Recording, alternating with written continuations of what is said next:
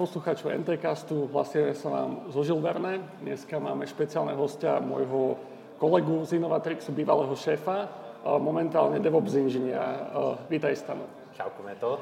Čau, ahojte. Tam som si zavolal, pretože má zaujímavé skúsenosti, je to super človek a tiež je to absolút fake. Čiže rád by som s tým prešiel možno celú jeho takú kariérnu cestu, lebo ak si dobre pamätám, z fejky sme hostia zatiaľ nemali, čiže bude to trošku zase z iného súdka. A zároveň sme nemali ani hostia, ktorý by sa venoval uh, sysadminovaniu, uh, respektíve DevOpsu, čiže opäť nejaká oblasť, ktorá možno zaujme mnohých poslucháčov. Uh, čiže začneme s tým možno stanou, s tou fejkou. Uh-huh. Ako si sa tam ocitol?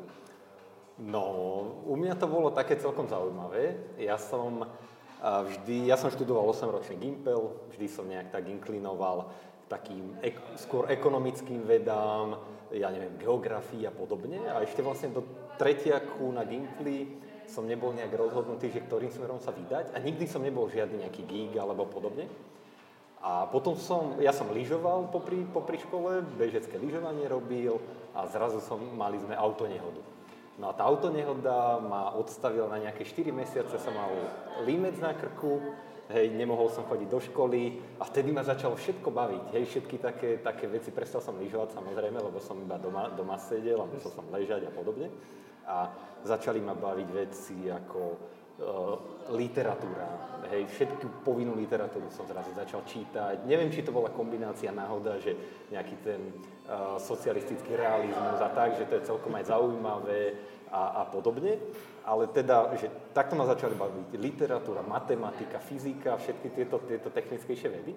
A teda nejak som sa rozhodol, urobil som našťastie úspešne komisionálky, keďže som nechodil do školy, musel som robiť komisionálky. V štvrtáku som si dal najmä technické predmety a rozhodol som sa teda, že vyskúšam to na nejakých technických školách.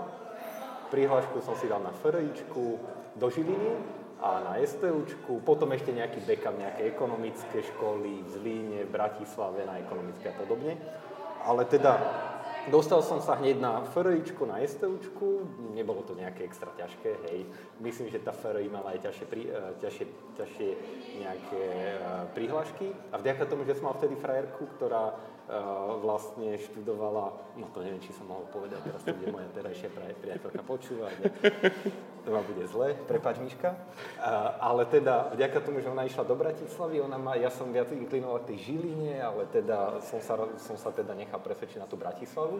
A teda prišiel som sem na STU a išiel som sem s tým, že to bude extrémna výzva, že budem rád, ak prejdem možno prvák, druhák, lebo všetci mi hovorili, že akože tá náročnosť je pomerne, pomerne veľká. Vtedy ešte v tej dobe to bolo tak, že naše štúdium bolo 4 plus 1,5 roka. 4 roky bol bakalár s tým, že všetky odbory, ja neviem, telekom, informatika, Ehm, elektromateriálové inžinierstvo, automatizácia študovali na začiatku celý prvý ročník spoločne. Až po prvom ročníku sa vlastne rozhodovalo, každý sa mohol rozhodnúť, že na ktorý odbor sa vyberie. Vtedy vlastne ešte neexistovala ani fitka, to bol posledný rok. A vlastne my sme sa po prvom ročníku rozhodovali, že ktorým smerom sa vyberieme. Ešte možno predtým, než povieš, že ako sa rozhodol, by som sa vrátil k tomu rozhodnutiu, že Frička versus STU si povedal, že si viac inklinoval k tej Žiline, že prečo? Tak akože som z Považia, z Dubnice, do tej Žiliny som to mal blízko, uh, predsa len prvýkrát sa človek vyskytne mimo. A zdala sa mi, že tá FRI, akože, teda, že, že tá STUčka je náročnejšia z toho, čo som počul a nejak aj také predsudky, aké má človek z malého mesta, že možno Bratislava, Paštikáreň a neviem čo, hej, že že, že nie je moc pekné mesto, tak tá Žilina bola taká, hej, že, podob, že o trošku väčšie, ale blízko, mohol som ísť rýchlo domov a podobne.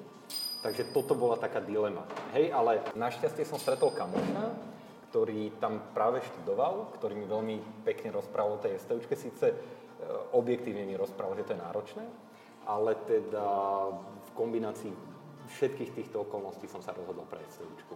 No, spomenul si aj, že, že také predsudky voči Bratislave, teraz tu žiješ, kúpil si nedávno byt, takže asi si zmenil názor trochu, Jasné, alebo... akože ja už po dvoch týždňoch, samozrejme, prišiel som na Intrak, mladosť, hej, Uma kartové steny, uh, my sme boli dvaja, my sme vlastne, bol som, býval som na Intraku Mladosť, ktorý má zhruba tú podobu akú má teraz, len s tým rozdielom, že tá bunka, ktorá sa aktuálne skladá z jednotky a trojky, sa vtedy skladala z dvojky a trojky. Že na tej jednotke bývali dvaja ľudia. To znamená, že ty si otvoril dvere, ak nebola otvorená skriňa, tak sa ti podarili otvoriť dvere.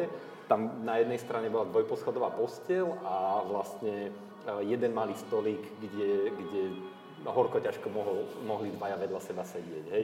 Takže No, ale k čomu sa chcem dostať, sorry, poslucháči, akože niekedy rozprávam možno viac sa... odklukov, ale sú to také, také príbehy, alebo teda také veci, ktoré sa mi vynerajú z pamäti, že vlastne uh, prvý, prvý deň som tam prišiel, hovorím si, hralo, za, za postelou bolo hodine, hodené nejaké nejaký ten rozhlas rádio po drôte Tlis a tam hralo nejakú alternatívu Ali Ibn Rashid alebo niečo také, že vonku pršalo, úma kartová stena, všetko som sa bal dotknúť, že sa mi niečo stane, všetko špinavé, rozbité a hovorím si, že fú, no to, to akože neviem, ako tu prežijem. Po dvoch týždňoch, ja už som sa nechcel vrátiť domov, hej, hovorím si, že bomba, hej, že život na intraku, to je, to je nádhera. Takže, takže takto som si získal tú prvú lásku v Bratislave a teraz som akože veľký, veľký fanúšik tohto mesta. Žijem tu vlastne už od teda roku 2003, kedy som prišiel na STUčku. Nedám na ňu dopustiť, všade vo svete tým, že cestujem dosť veľa. A hovorím o tom, že v akom krásnom meste žijeme, že máme tu hory, lúky, jazera, blízko letiska a všetko. Takže obľúbil som si to a myslím, že to bolo super rozhodnutie, že som sa rozhodol ísť na STUčku a práve do Bratislavy. Super. Vrátil by sa možno teda k tej škole, že vybral si teda potom prváku, že čo ďalej. A ako si sa rozhodoval? To ma mm-hmm. skôr zaujíma. Akože aj čo si vybral samozrejme, ale že mm-hmm. ako si sa rozhodoval? Hej.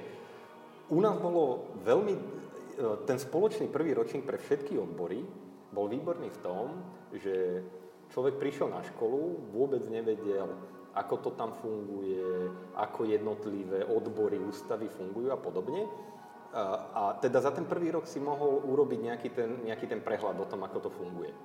No a ja som samozrejme inklinoval, keď som tam išiel, išiel som tam s tým, že budem študovať, inklinujem viac informatickým vedám, ako tým odborom, ktoré začínajú na E, ako mimo ekonomiky, všetko, čo začínalo elektrika, elektrické vody, to ma nikdy nebavilo. Takže skôr tým informatickým, programovaním a podobne. Ale zároveň uh, boli na uh, Intraku tzv. Ined News, diskusné skupiny.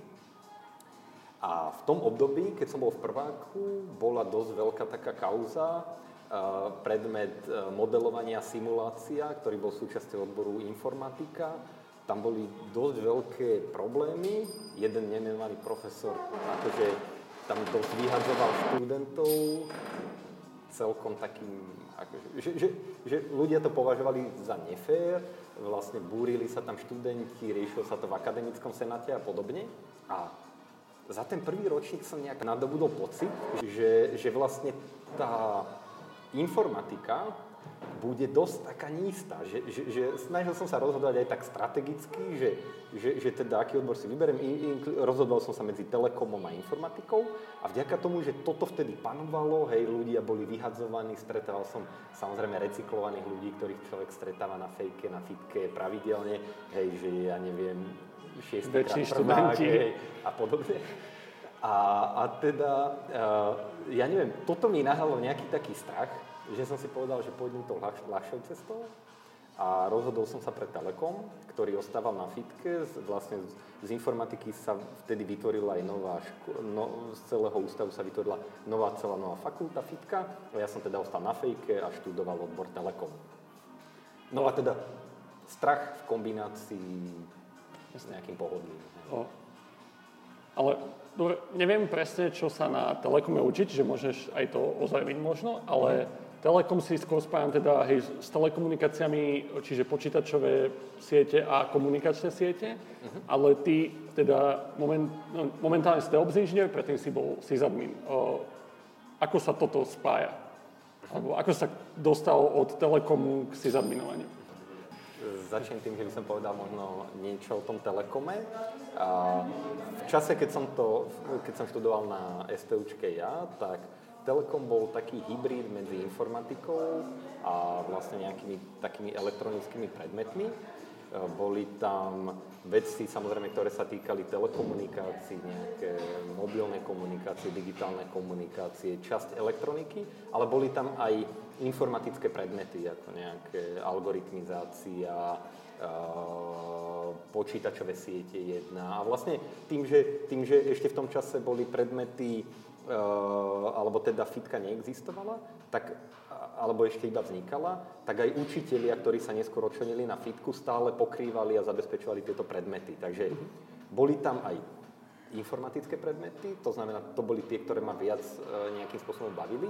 A boli tam aj, aj nejaký taký mix uh, týchto elektrických obvodov a takých, ktoré, ktoré sú v takom tom elektro viac v tom elektrosvete, pre takých mm-hmm. bližší tý, tým ľuďom, ktorí prišli možno z priemyslovky alebo z učilišť a, a tie informatické boli bližšie možno ľuďom, ktorí prišli z gymnázie ako ja.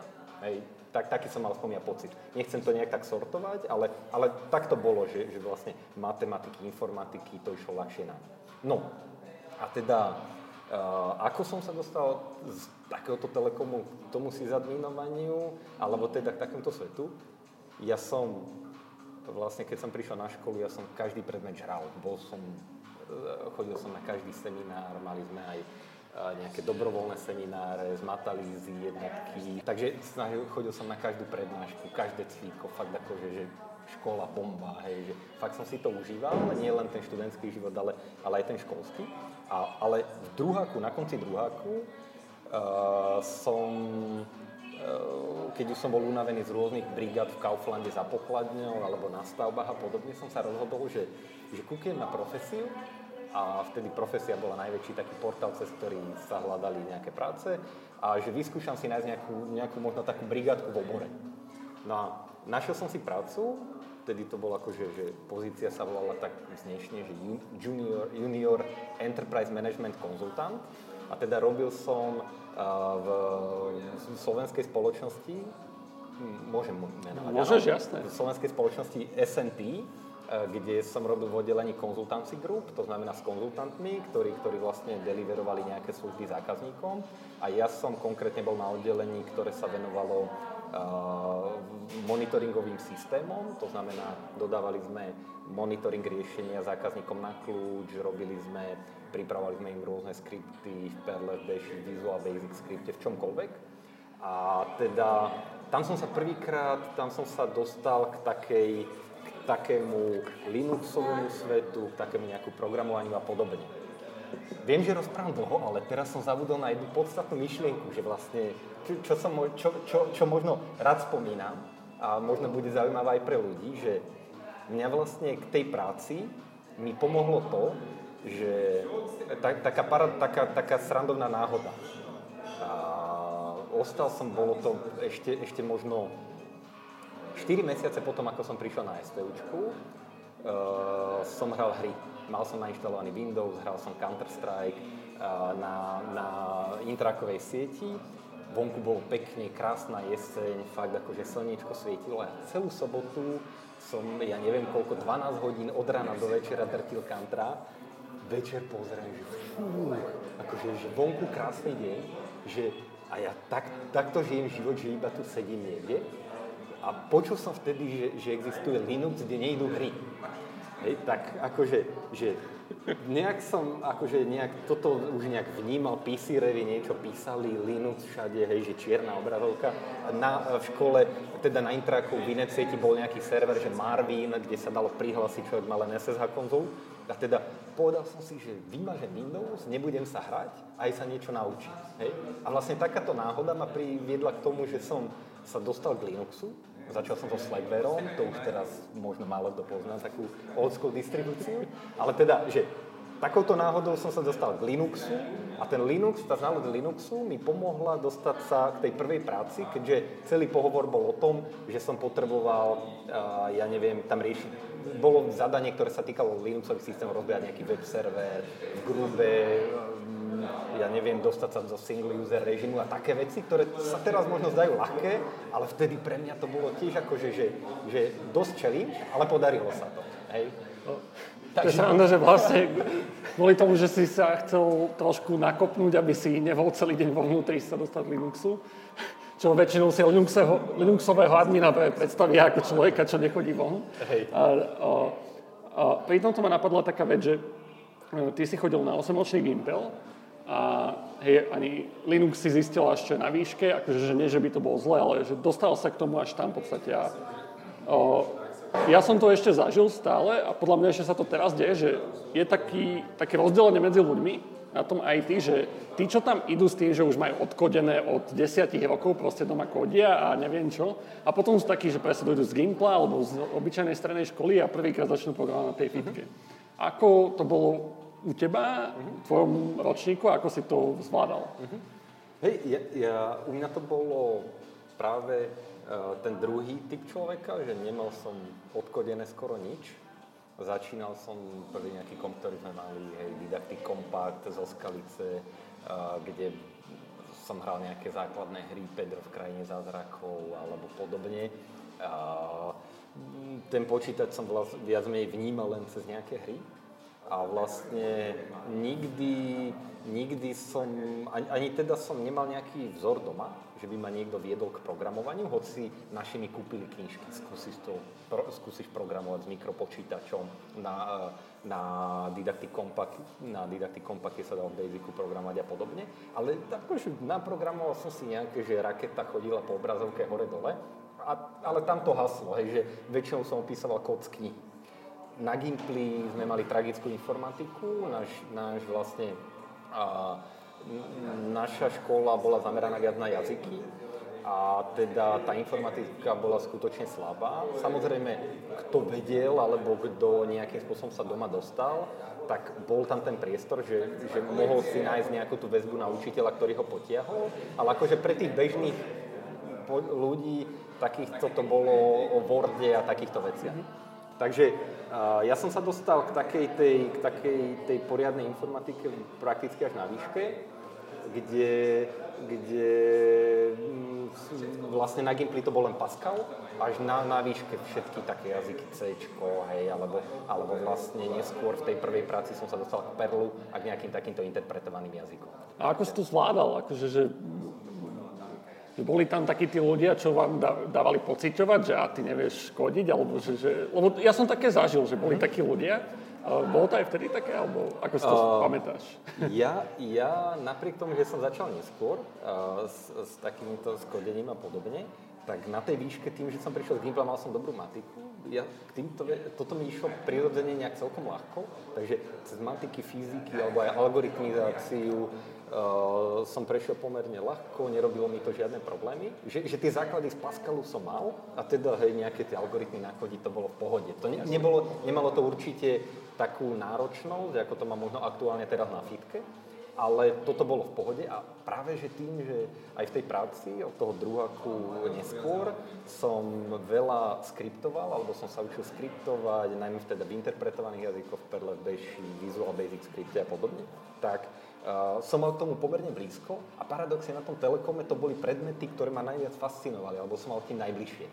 Takže pre mňa to bolo v pohode, ale nikdy to nebolo akože, že, že nemali sme nikdy také zadania, aké som vnímal, že majú chalani na fitke, hej, že my sme mali maximálne na počítačových sieťach jedna a urobiť nejaký, ja neviem, paket sniffer alebo niečo také, hej, mm-hmm. že sme mali vedieť dekodovať nejaké, ne, nejaké pakety, ktoré prichádzajú po sieti, ale to bolo všetko. Nikdy sme sa nedostali k nejakým, že, ja neviem, switch a podobne. O, taká odbočka, že koľko, keď si ty bol na fejke, ste tam mali bab?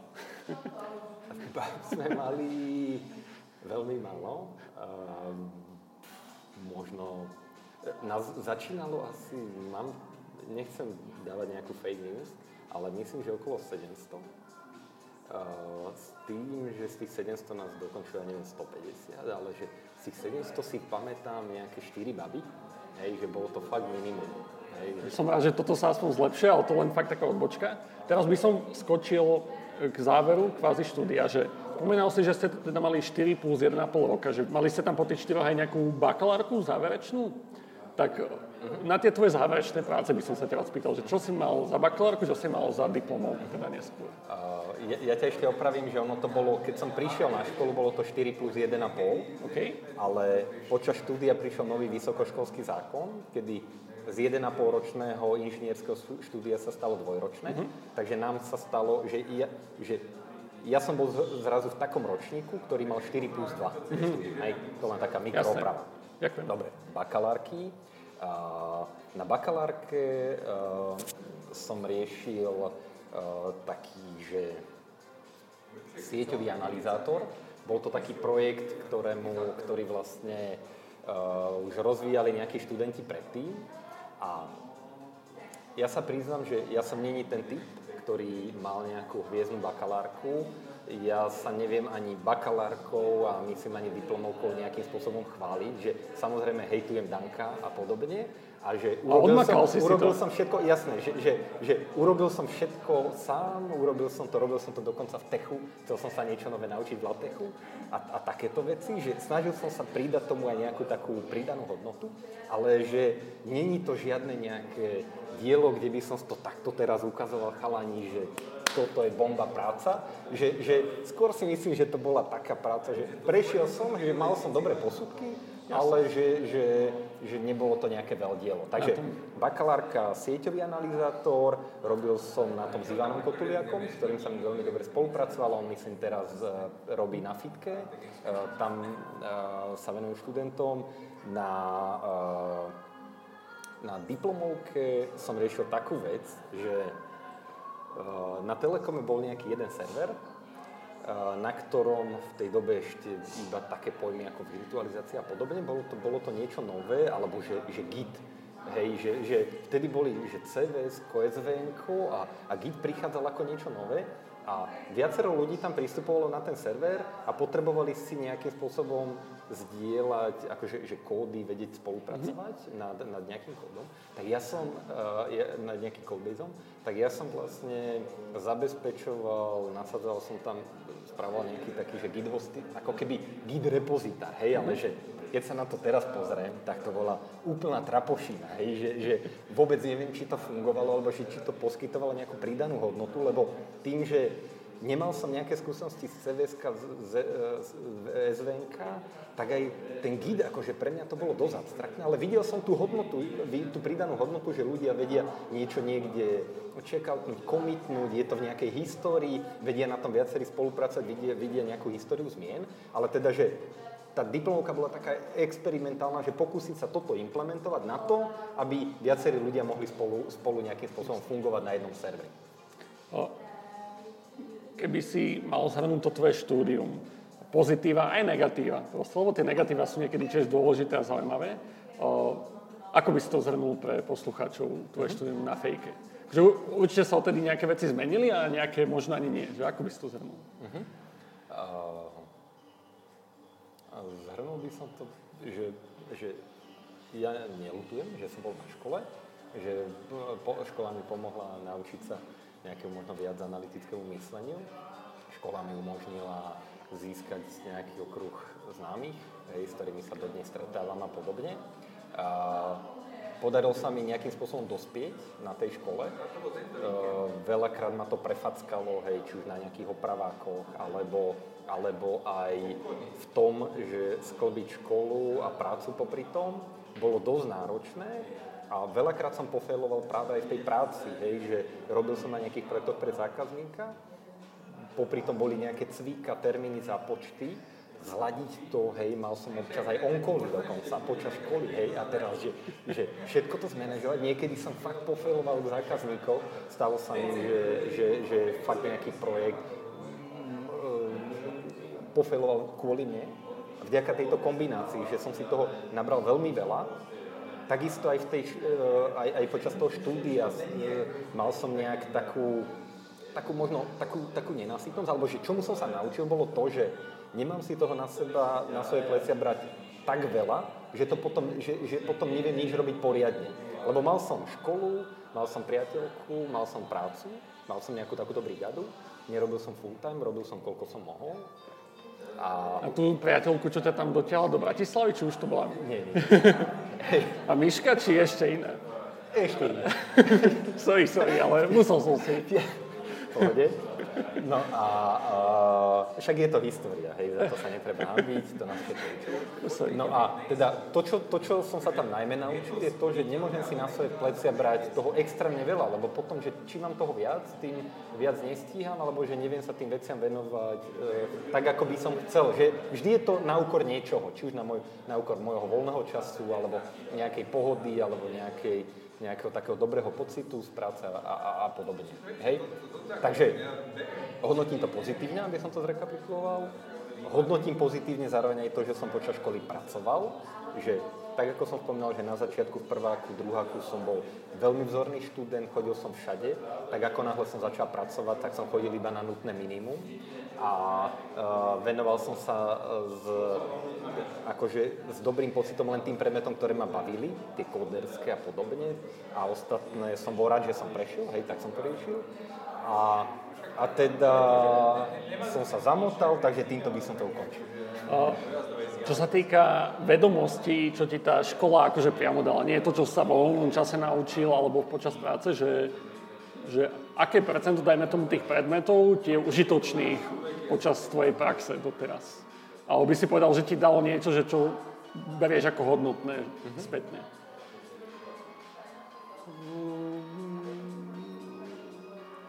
Neviem to percentuálne vyjadriť, hej, že, že ako to zhruba bolo. Myslím, že... Aspoň, že či to bola že, väčšina že, alebo že, menšina? Myslím, že u mňa to bola menšina, lebo veľa, ku veľa predmetom som si vôbec nenašiel vzťah a doteraz akože fakt musím, akože priznám sa, že niektoré som asi prešiel len nejakou náhodou a podobne, ale dalo mi to veľa aj takých nepriamých vecí, práve možno to analytické myslenie, alebo naučiť sa zvládať veci aj pod stresom a podobne.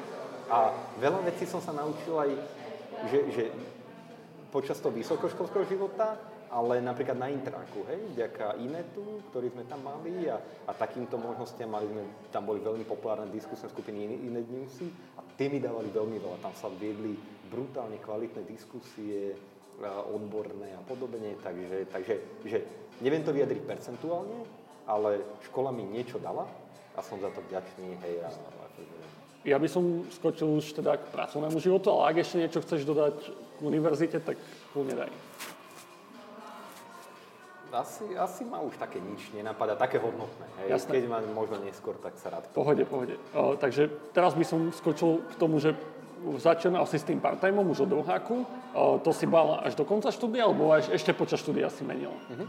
Hej, v tej vlastne prvej práci, v tom part-time, som pokračoval až vlastne do skončenia výšky, takže bola to super príležitosť, veľmi veľa som sa naučil, mal som tam super mentora, eh, super kolegov a fakt aj kvalitný kolektív. Takže, takže tak, tam som začal, tam som vlastne bol od nejakého 2004. do skončenia výšky do 2009. To znamená, že... Alebo 2004, asi hej, hej, od 2004. skoro 5 rokov, hej, 4 aj niečo roka. A teda fakt veľmi veľa som sa naučil, hej, že skriptovačky, komunikácia so zákazníkom, on-cally, ja neviem, rôzne aj pre-sales aktivity, bol som súčasťou rôznych takýchto vecí ako ponukové konania, kde som musel odhadnúť mende, koľko nám bude trvať daný projekt a podobne. Až po nejaké nasadzovanie nejakých parádnych či už open source riešení, alebo nejakých komerčných riešení, takže, takže tá prvá skúsenosť bola taká divoká, že veľa, úplne dosť veľa som pofeloval v začiatkoch, ale veľmi veľa som sa pri tom naučil a akože získal som tam aj veľmi veľa známostí, ktoré vlastne a... aj teraz považujem za hodnotné. A dokončil si teda o, fejku a teraz hej, že o, PhD si asi teda nechceli ísť, lebo si spomínal, že teda tie bakalárky, diplomovky, že Uh-huh. Odmakal si si, ale ne, nebol si výskumný človek. Uh-huh. Takže si si asi začal hľadať full-time job. A teraz, že ako si k tomu išiel, že bavila ťa tá práca natoľko, že idem do toho full-time, alebo začal sa pozerať, že mal si teraz, už si vedel, čo chceš robiť, alebo stále si bol taký, že čo teraz? Uh-huh. Vôbec som nevedel, čo chcem robiť, iba som vedel, že rád by som využil nejaké tie skúsenosti, ktoré som získal, hej, že tak, akože, že smerom telekom, komunikačným alebo nejakým takým, že ísť robiť nejakú sieťarinu, to má, alebo, alebo teda nie sieťarinu, ale taký ten old school telekom, hej, ústredne a podobne. To som vôbec zavrhol Možno aj z takého, že finančného, strategického hľadiska prišlo mi to, že to je taká doba akože pre staršiu generáciu. Takže mňa to lakalo skôr tým IT smerom a, a teda rozmýšľal som, samozrejme, chcel som, chcel som, rozmýšľal som nad tým, či ostanem v aktuálnej pozícii. Firma však prechádzala vtedy nejakými takými aj organizačnými zmenami chvíľu im trvalo, nevedeli sa chalani vyjadriť, že ako to bude, či budú mať budget na full-time človeka a podobne. Tak ja som pochopiteľne vyskúšal profesiu a teda... A, a ako, si, ako si k tomu pristupoval, lebo podľa mňa to hľadanie prvého jobu aj u mňa vždy je také, takého toho full-time, že presne človek nevie, možno niečo chce a teraz, že, že idem ja oslovať firmy, dám si na profesiu, proste, že, že Čože, čakal si, že kým ti niečo spadne dole, alebo si aktívne sa snažil nájsť niečo? Ja sa ti priznám, že ani neviem. Určite som si v tej dobe, tak ako teraz aktualizujeme LinkedIn, mm-hmm. vtedy som si aktualizoval profil na profesii mm-hmm. a skôr mám pocit, že si ma tá ponuka našla, ale je možné, že som aj posielal nejaké životopisy. Ale myslím, že si ma skôr našiel. A bolo to tak doširšia, že proste mal si skúsenosti zo skriptovania, z programovania, z prísel, som si spomínal, z konzultingu, alebo skôr si, že už ťa bavila tá sysadminčina a potom si chcel ísť? Bolo to, myslím, že to bolo také, také prirodzené pokračovanie toho širokého fokusu. To znamená, aby som to teda konkretizoval, dostal som sa do spoločnosti Novel. Mm-hmm. Uh, bolo to um, nejaké oficiálne zastúpenie spoločnosti Novel na Slovensku. Novel bol je známy skôr pre pamätníkov, som jeho operačného systému Novel Netware. A Novel bol v tej dobe, a, teda mal vo svojom portfóliu operačný systém Novel Netware, ktorý bol v dávnej dobe rozšírenejší ako je teraz Windows. Ja som kúpil prvý sám sieťový, bol, bol prvý sieťový systém. Neviem, či sám ho myslím nekúpil, ale že vo svojom portfóliu mal Novel ešte SIUS. Linux Enterprise System, a veľa ďalších systémov, veľa, veľa ďalších produktov, ktoré sa točili okolo operačných systémových správy, virtualizácie a podobne. Ten novel, že má niečo spoločné s Unixami, s Linuxami, s Windowsom, ale to bolo kompletne samostatná kapitola, lebo bežne dneska asi mladší už to nebudú poznať. Uh-huh.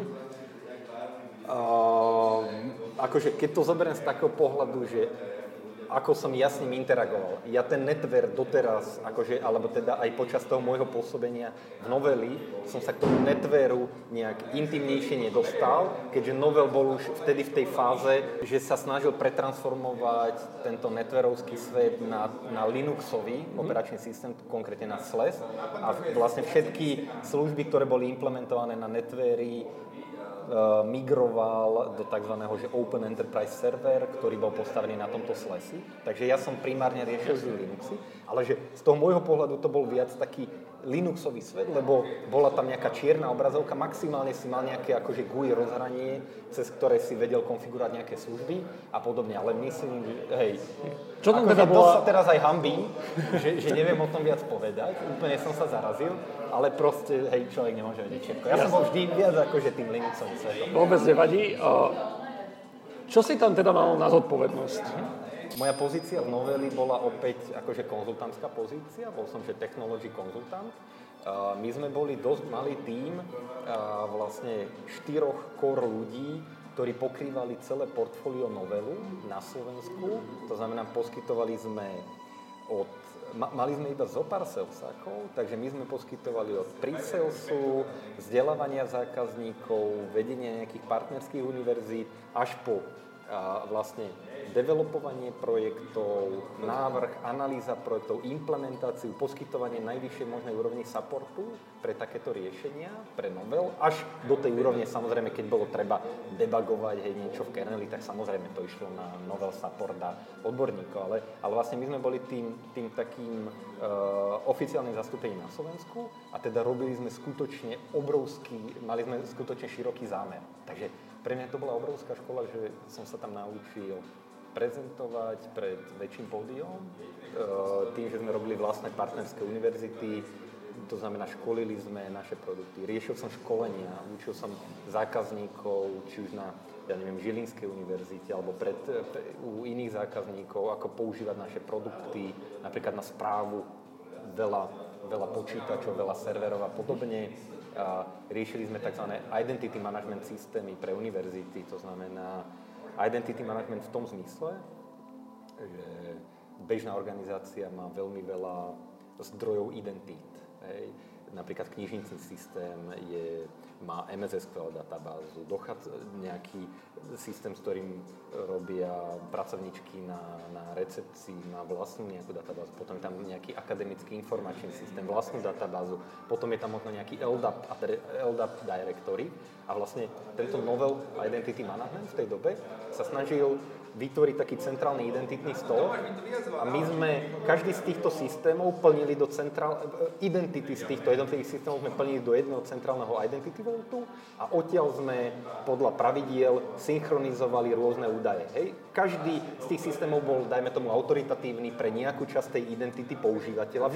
Dajme tomu, e, z knižniceho systému prichádzali informácie, ja neviem, aké má človek požičané knihy, hej, z recepcie, aké má nejaké idečko, ten, ten, kedy nastúpil, aký, akú formu úvesku majú jednotliví zamestnanci, alebo či študent študuje magisterské, bakalárske štúdium. A to sa tam pekne mixovalo, prichádzalo do nášho voltu, odchádzali nejaké údaje podľa definovaných politík. A tvoja úloha bola toto aj zintegrovať, alebo skôr, ak si spomínal, že vysvetli nejakému partnerovi alebo tej univerzite, že ak to spraviť? Mhm. My sme robili aj uh, už aj konkrétne projekty, ale akože že ja keď si to teraz predstavujem, že, my sme, že, že teda spomínam na to, že my sme boli štyria, ale my sme, my sme okrem teda dodania hardveru, toto si firma zabezpečovala samotne. My sme prišli, my sme inštalovali všetky tie slesy, na to sme inštalovali celé to riešenie a takisto sme urobili všetku analýzu, celú implementáciu toho riešenia, držania supportu, rozvíjania a podobne. V takomto malom týme, hej, že, že vlastne boli sme štyria ľudia a e, to riešenie sme dodávali, dodali a myslím, že sa ešte stále používa na viacero univerzít. A teda robili sme skutočne, že od pre-sales, implementácii, inštalácie, až akože kodili sme tam, hej, že, že ten identity management systém, on je, občas bolo treba urobiť nejakú normalizáciu nejakých údajov, hej, občas nejaký JavaScript, XPath selecty, vybrať nejaké údaje z XML, ktoré tam lietali hore-dole a podobne.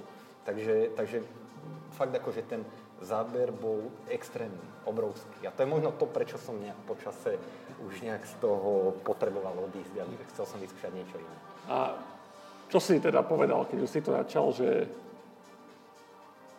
opäť to bolo také, že, že niečo hocičo iné, alebo už si bol taký, že, že už viem, čo chcem a chcem toto robiť? Tak chuť na zmenu prišla, nepamätám si presný rok, možno okolo roku 2012 alebo 10, kedy už som mal pocit, že ten záber je strašne široký a že chcel by som si vyskúšať sa viac fokusovať. A vtedy práve vznikali, alebo už dlhšie boli etablované rôzne, rôzne zahraničné spoločnosti na Slovensku, servisné centra ako HP, AT&T a podobne, kde som mal akože dosť známy a videl som, že, že sa fokusujú akože dosť úzko. Hej, sú to veľké korporácie, kde každý je strčený do nejakej vlastnej krabičky a má možno nejakú veľmi limitovanú uh, oblasť pôsobenia. A mňa toto, mne toto prišlo, že som mladý, a chcel by som mať takú životnú skúsenosť. Vedel som o neduhoch korporácií, alebo teda také z toho počutia, že ako to tam aké to tam môže byť, aké sú všetky obmedzenia, zároveň aj aké sú možno plusy. Ale chcel som mať tu akože, že, že live skúsenosť, že aké to je. Takže Uh, začal som sa obzerať a prirodzene teda, že korporácia, dobre, tak AT&T, HP, pozeral som nejaké ponuky. Vtedy ma oslovila jedna známa, že v AT&T vzniká jedno nové oddelenie uh, Unix systém administrátorov, ktorí sa špecializujú na Solaris operačný systém hej, a že či by som to nechcel skúsiť. Ja hovorím, akože, že, že z Linuxového sveta som mal veľkú skúsenosť, ale z takého toho právého Unixackého, toho korporátneho Unixového sveta, ako Solaris, HP Unixy, s tými, s tými som mal akože dosť malú skúsenosť, hej. A to rozhodnutie, a keď som ho urobil, keď som vlastne prišiel do toho AT&T, tak ja som si uvedomil, že mám kopec akože takej praxe, takej širokej, konzultantskej mám, akože, že, že skutočne ty, ja som, ja som sa vnímal, že už akože tých skúseností mám pomerne veľa. A zrazu som sa ocitol v týme, kde veľa ľudí bolo, že to malo prvý job, a, že, že boli úplne totálni juniori, alebo že fakt, že dokončili strednú školu, hej, že čo, čo neboli ani na výške. Galo, čo malo hej, nohy. Hej, hej. A, a proste bol som zaradený do systému, kde aj ja som bol súčasťou, že junior, junior nejakého, nejakého takého bootstrapu, školenia, kde nás vlastne učili. A tam som si uvedomil, že že to rozhodnutie, že cítil som sa tak ako, že možno aj trošku nekomfortne, ale taký nie step preto, down. Hej, hej, taký, že step down. A, ale akože nebolo to také, že by som si nejak vyčítal. Hovorím si, že sám som urobil, bolo to dobrovoľné rozhodnutie, ale, ale bol som si taký neistý, hej, že zrazu som tu považovaný za nejakého totálneho juniora. Mm-hmm. A, a teda bolo to také, také zaujímavé. Ne, neviem, či mám pokračovať, či nerozprávam veľmi dlho. Nie, ako, ale že, že... práve, že, že mňa toto, som rád, že si to povedal, lebo o, toto je vec, čo som sa ešte asi s nikým nebavil a tiež mi príde také zaujímavé, že ja som proste, že na základke som mal, dajme tomu, dobré známky, na strednej som mal dobré známky, na výške mi celkom išla karta, ale vždy ma frustrovalo to obdobie začatia, či už novej škole, novej práci, kedy presne, že nevedia, čo má za sebou a pokladajú ťa za debila. Hej. A vždy ma to frustruje, čiže som rád, že aj niekto iný sa tak cíti. Hej, akože bolo to presne takto, hej, že, že začínal som, nebola to, akože, že tým, ktorý bola totálna prvá lajna, že čistili file systémy alebo proces, že nebeží, hej, tak to bol, to bol iný tým. Ale, ale zároveň to bolo úplne totálny, totálny, veľa ľudí totálne akože lamy, e, nevedeli ani v Linuxe sa pomaly hýbať, že prešiel nejaký, prišiel nejaký typek z Anglicka, e, niektorí prvýkrát videli konzolu, hej, a, a podobne. Takže bolo to zaujímavé, bolo to, akože bol som považovaný aj za debila, ale zároveň to bola akože super skúsenosť, že človek videl, že ako vie tie svoje skúsenosti, že hoci Solarisy som nikdy nevidel, ale že ako potom začneš rozkvítať, ako sa vieš aj v, tom, v tej korporácii ukazovať, ak máš teda chuť, ak máš rád tú svoju prácu, ja som mal vždy takú nejakú pasív, nejakú takú radosť, alebo že chcel som mať radosť toho, čo robím, mal som tú pasív pre nuly jednotky, čokoľvek, čo sa dialo, že pre mňa to IT, ten IT svet, keď to poviem tak, že IT svet je, nie je len nejaká práca, ale aj hobby, že, že prirodzene sa o to zaujímam.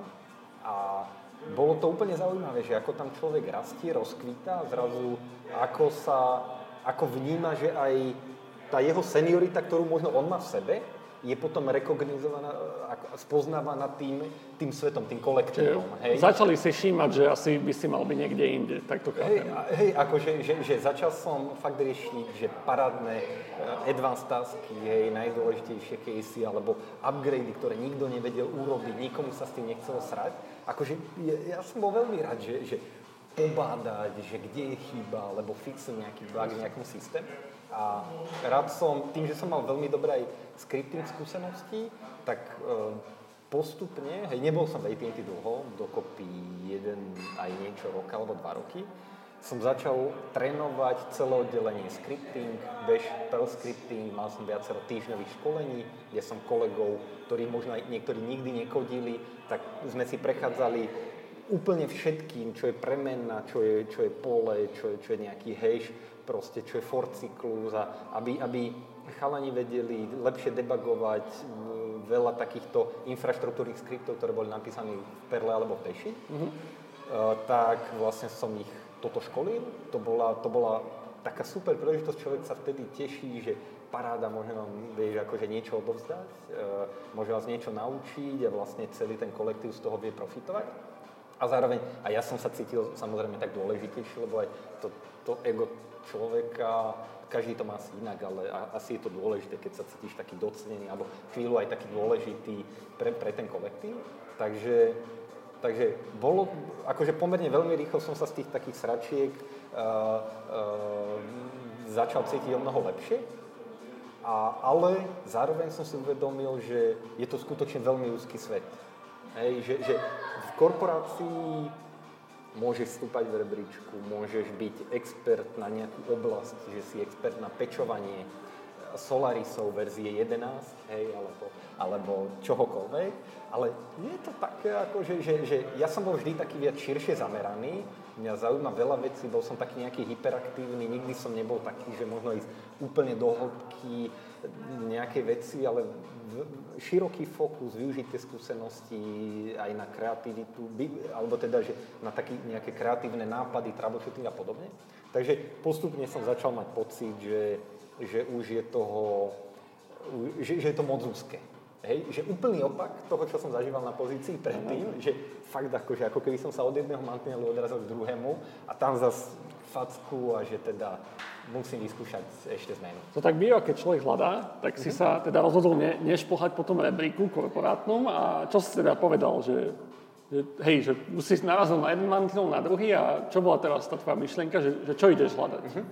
Uh, teraz akože, že, že písal sa rok uh, myslím 2014, hej, že, že už to bolo 5 rokov od výšky, ktorú som skončil. Už som bol, už som bol s Myškou. Písal sa rok 2014 a som si aj tak interne povedal, že ten výber toho zamestnania skúsim, skúsim nejakým spôsobom neuponáhľať a dobre sa rozhodnúť, kam pôjdem. A teda začal som hľadať na profesii, samozrejme kontaktovali ma nejakí, e, nejakí hiring špecialisti a podobne. A absolvoval som nejakých viacero pohovorov, podobne jedno s druhým. Až vo finále sa ocitli nejaké dve ponuky. Jedna ponuka bola pre takú tiež akože korporáciu, ale bola trošku me- výrazne menšia.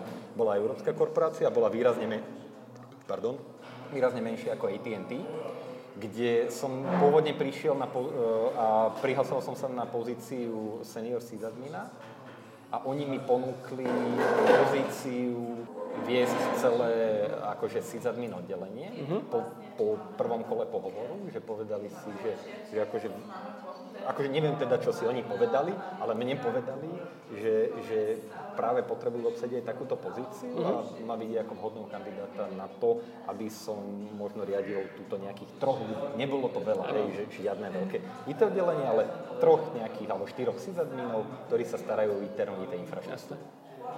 To bola jedna ponuka.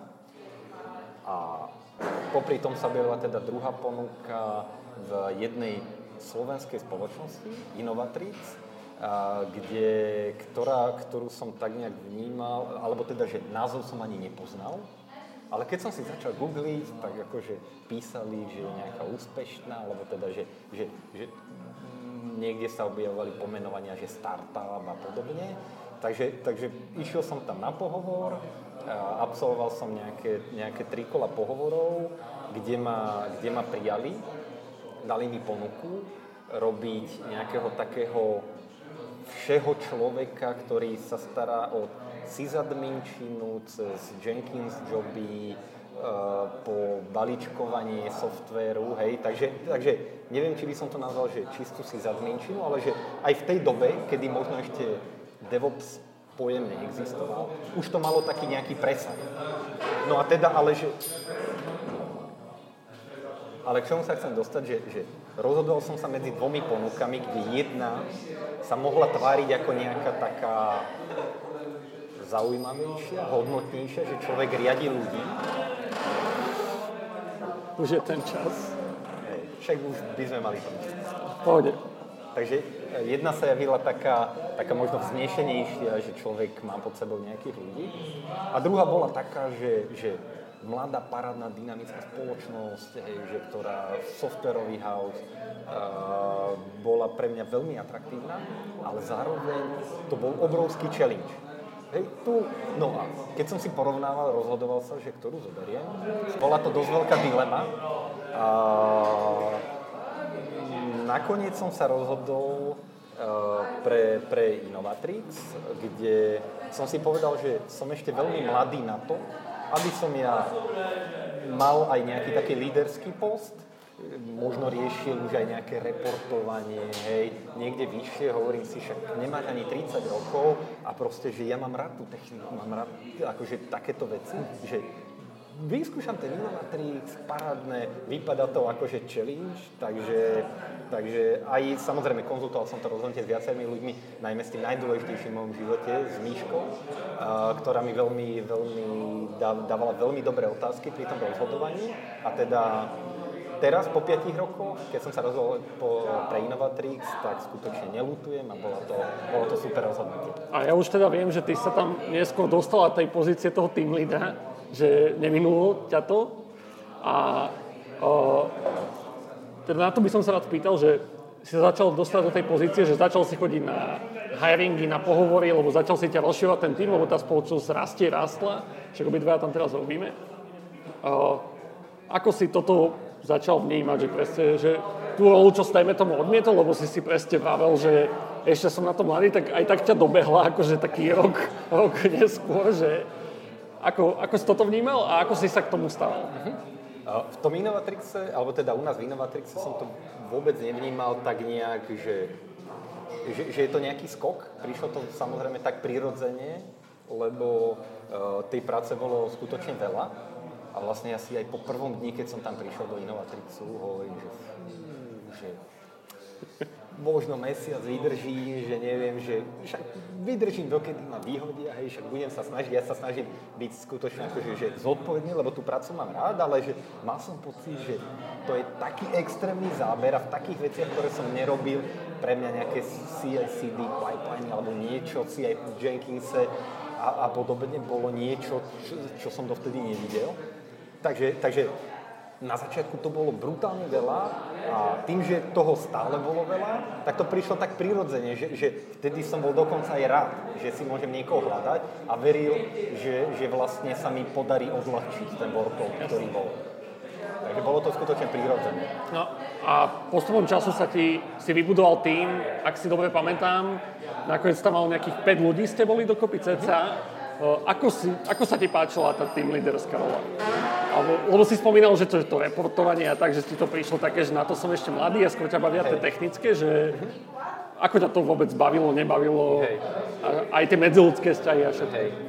Uh, to reportovanie si viem predstaviť, že žiadneho z takých ľudí, ktorí majú drive, preto technické nebaví, ale mal som šťastie, som sa ocitol v Innovatrixe, kde takéto niečo ako nejaký reporting, excelovské tabulky a nejaké striktné budžetovanie, také tie veci, ktoré poznáme z korporácií, tak to tam vôbec nebolo prítomné.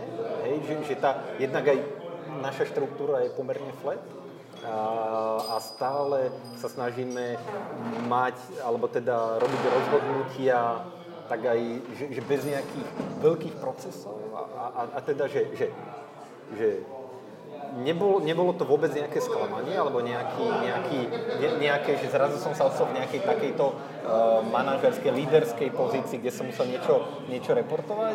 Skôr pre mňa bol challenge uh, nejakým spôsobom prioritizovať a distribuovať prácu dovtedy som sa vždy musel starať iba o seba, teraz som musel prácu rozhadzovať aj na ľudí a toto mi spôsobovalo aj najväčšie, najväčšie problémy, hej, že, že, my sme boli oddelenie, ktoré sa dotýkalo skoro každého iného oddelenia u nás vo firme a padalo to na nás z každej strany. Hej, a akože určiť si prioritu, za, zaprioritizovať problém, naučiť sa, že čo má skutočne väčšiu prioritu, čo treba riešiť hneď, čo, čo treba uložiť. Toto bola najväčšia výzva. Povedať vlastne, ľuďom nie? Povedať ľuďom nie, samozrejme, hej, že to, to sa človek musí naučiť, hej, že, že, že nedá sa vyhovieť všetkým, nedá sa vyhovieť hneď a, a toto možno niektorí ľudia vnímajú, že, že stále to neviem, ale ja, akože, že ja seba vnímam, že veľakrát hovorím nie, alebo veľakrát niektoré veci interne si poviem nie, že nerobím ich hneď, hej, že, že snažil som sa tiež nejakým spôsobom aj po, vďaka nejakým konzultáciám s mojim nadriadením, s manažérom a podobne, uh, využívať ten agilný systém, nejakú tú Kanban metodológiu, ktorú sa snažili zavádzať na to, aby sme si nejakým spôsobom lepšie vedeli zaprioritizovať veci, na, ktoré práce, na ktorých budeme pracovať. O, ty si sa rozhodol po čase, teda, že chcel by sa posnúť ďalej. A teraz, že tá otázka, že či to bolo teda kvôli tomu, že spravil, že to ten team leading ťa až tak nebaví a skôr by sa vrát, radšej vrátil k technike, lebo momentálne si teda DevOps inžinír. Alebo to bolo tak, že si ja chcel od toho i to, čo je fakt, že, jak si spomenul, všetky oddelenie od Office cez marketing, že riešiš tam všetko, všetko od inštalácie počítačov, tlačiarne, aj keď nie priamo, ale ako ten manažer sa chcel posunúť fakt do toho DevOpsu, že čo bolo toho hlavnejšie? Hej. U mňa to bolo také, že už, sa, už som sa cítil aj niekedy pomerne vyhorený, že, že bolo toho veľa. A mal som pocit, že, že nerobím veľa nejakej kreatívnej práce. A chcel som, a, a tak nejak som vnímal, že, že, že keby sa mi podarí znova dostať aj k tým technickým veciam, ale aj k takým kreatívnym, hej, že môžem tvoriť či už nejaké skripty, nejaký kód, nejaké, nejaké playbooky, nejaké pipeliny, tak vlastne oslovil som manažerov, ktorých mám na Inovatrice. Povedal som im, že som na takejto nejakej kryžovatke, že sa rozhodujem, že čo ďalej, že či teda možno aj vyskúšam niečo niekde inde, alebo tak. A vtedy sme si povedali, že, že aj Inovatrix, pochopiteľne ako každá nejaká softwarová firma, aj u nás vznikal nejaký, môžeme to nazvať, technický dlh alebo organizačný dlh v tom, že to ITO, alebo to bolo viac menej taká servisná organizácia a hoci sme robili veľa DevOps práce, ono je, ono stále, ono stále aj naše aktuálne IT Operations oddelenie robí veľmi veľa DevOps práce, takže to je určite, určite veľmi zaujímavý tým, ale ale chcel som robiť viac, skutočne viac takej moderného DevOpsu, viac sa venovať, venovať, uh, alebo teda mať možnosť robiť aj niečo také trendovejšie a podobne. Takže rozhodol som sa tým, že sme sa bavili v našom engineering týme, ktorý, ktorý tvoria najmä developery, alebo teda skoro výhradne developery, tak a dohodli sme sa, že vyskúšame ten taký tradičný obsvet, približiť bližšie k tomu engineering svetu a vyskúšať, vyskúšať nejak lepšie obsluhovať možno aj požiadavky developerov engineeringu a urobiť taký most medzi tým tradičným obsvetom a, a tým dev svetom, ktorý máme. A teraz sme spomenuli veľa devsov a veľa obsov a veľa ľudí možno nevie vôbec, o čom hovorím, ani čo je to, ani čo tak keby to máš teraz vyškatol, ja už spomenul, že je tam veľký prekryv veľa, medzi veľa vecami, tak keby to máš, tak ako to ty vnímaš, vysvetliť ľuďom, že aký je medzi tým rozdiel, ako by si to povedal. Hej. Takže tie, tie také tradičné pojmy, že ops, vychádza to z pojmu operations, to znamená, že nejaké oddelenie, ktoré sa stará najmä o prevádzku, akože z histórie to vychádza, že sú to ľudia, sysadmini, ktorí sa starajú o všetok hardware, o všetku uh, IT infraštruktúru, ktorú máme vo firme, uh, routere, switche, tlačiarne, Wi-Fi access pointy, o nejaký hypervisor, virtualizačné riešenia, na ktorých bežia naše nejaké ďalšie virtuálky riešia prevádzku rôznych interných služieb, DHCK, DNSK, snažia sa samozrejme tú prácu nejakým spôsobom automatizovať. To znamená, pri tej práci využívajú nielen nejaké, nejaké, nejaké klikanie niekde alebo písanie komandov, ale aj nejaké skriptovanie, je tam snaha o automatizáciu, využívanie nejakých konfiguračných manažment systémov. Takže toto je taký ten akože možno tradičný názov pre ten obsvet, to, čo on obsahuje. A ten Deus svet, to sú práve, práve tak, akože štandardný vývoj, developeri, softveroví architekti a všetci, ktorí participujú už priamo na tom softverovom vývoji. No, no a, si ty? No a u nás, u nás v Innovatrixe ten Ops bol taký, ako že, že, že, že DevOps, my sme, my sme veľa sa snažili implementovať tých princípov aj toho, aj, aj z, e, zo softverového vývoja. To znamená, keď sme automatizovali, dávali sme všetko do Git repozitárov, snažili sme sa verznovať, aby sme mali veci nejakým spôsobom prehľad o zmenách, kto čo urobil, robili sme tzv. pull requesty, snažili sme sa robiť aspoň nejakým spôsobom reviews medzi zmenami, ktoré prichádzali, nejaké, nejaké, ne, ne, nejaké Uh, nejaké komentáre k tomu, kto čo robí, keďže sme boli už nejaký viac človekový tým. A teda, že, že ja som robil veľa aj takýto, že DevOps roboty, lebo my sme neboli tradiční, ani to u nás nie je tradičný obsvet. Je to stále niečo také, že je tam veľa ops vecí, ale veľa aj takých vecí, kde v iných firmách to je iba samostatné DevOps oddelenie. Innovatrix tým, že je malá firma, stále, pova- stále ja ju považujem za malú, je vždy človek nosí viacero klobúkov. Hej? A teda aj u nás chalani v ITO nosia klobúk ops ľudí, a časť pracovnej náplne aj, aj takého toho DevOps sveta. No a teda ja som nosil Ops aj Dev a teraz nosím najmä, najmä akože DevOps. Hej, nie som čistý developer, lebo samozrejme nevyvíjam naše produkty, ale som súčasťou vývoja tých produktov. To znamená, keď my vyvíjame produkt, tak súčasťou vývoja produktu je aj nejaký release. Hej, to znamená, že chceme vedieť, kedy, keď, keď už dosiahne nejaké vlastnosti, že ho nejakým spôsobom releaseníme, publikujeme, dáme mu nejakú verziu a tú verziu potom niekde nasadíme. Hej? Takže teraz, teraz súčasťou tohto zase legacy dev vývoja už sú práve aj takíto ľudia, ktorí možno prišli z ops sveta, alebo nosia tieto dva klobúky, DevOps, DevOps, ktorí a, a, a, vlastne kým kým kedysi developer skončil nejakým commitom do, do Gitu, tak teraz vlastne tak, e, pri tých developeroch sedí aj DevOps človek, ktorý sa snaží, ktorý, ktorý e, počas toho release toho produktu tam priniesie aj tú automatizáciu, tú informáciu o tom, ako nasadiť ten produkt, napríklad do cloudu, do nejakých takých cloud riešení a podobne. Ja by som to asi znamenal, že ty sa snažíš vlastne civilizovať tých developerov, že nech ne, neprodukujú také nepekné veci, čo sa zle potom... Že ta, máš takú vlastne civilizač, civilizátorskú úlohu. Hej, hej, uh, akože tie princípy za z toho obsveta, taká prílišná paranoja, väčší dôraz na security. Takže jasné, snažím sa ich ovplyvňovať, alebo teda pozitívne ovplyvňovať takýmito nápadmi, alebo, alebo teda best practices aj z toho obsveta, hej. Týka sa to najmä security, alebo, alebo výberu riešení ktoré, a nejakých komponentov, takých, ktoré sa možno týkajú viac infraštruktúry, aký web server použiť, akú technológiu na prevádzku toho produktu a podobne. Nedovolím si nevypnúť, uh, koľko percent tvojej práce tvoria práve tieto kleše, lebo presne ten DevOps vznikol kvôli tomu, aby sa minimalizovali, že koľko, koľko tvojho času venuješ tomu, že presne tej evangelizácii, že toto fakt treba robiť inak? Uh,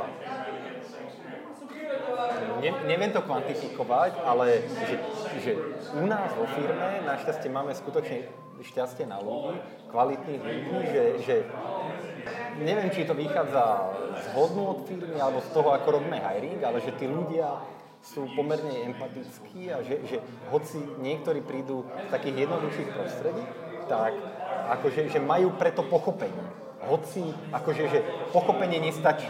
Hej, že, že tým niečo povieš, oni to chápu, ale že ale to je veľa roboty. Hej, takže samozrejme, že, že v niektorých tímoch treba viac, v niektorých, akože, že, že,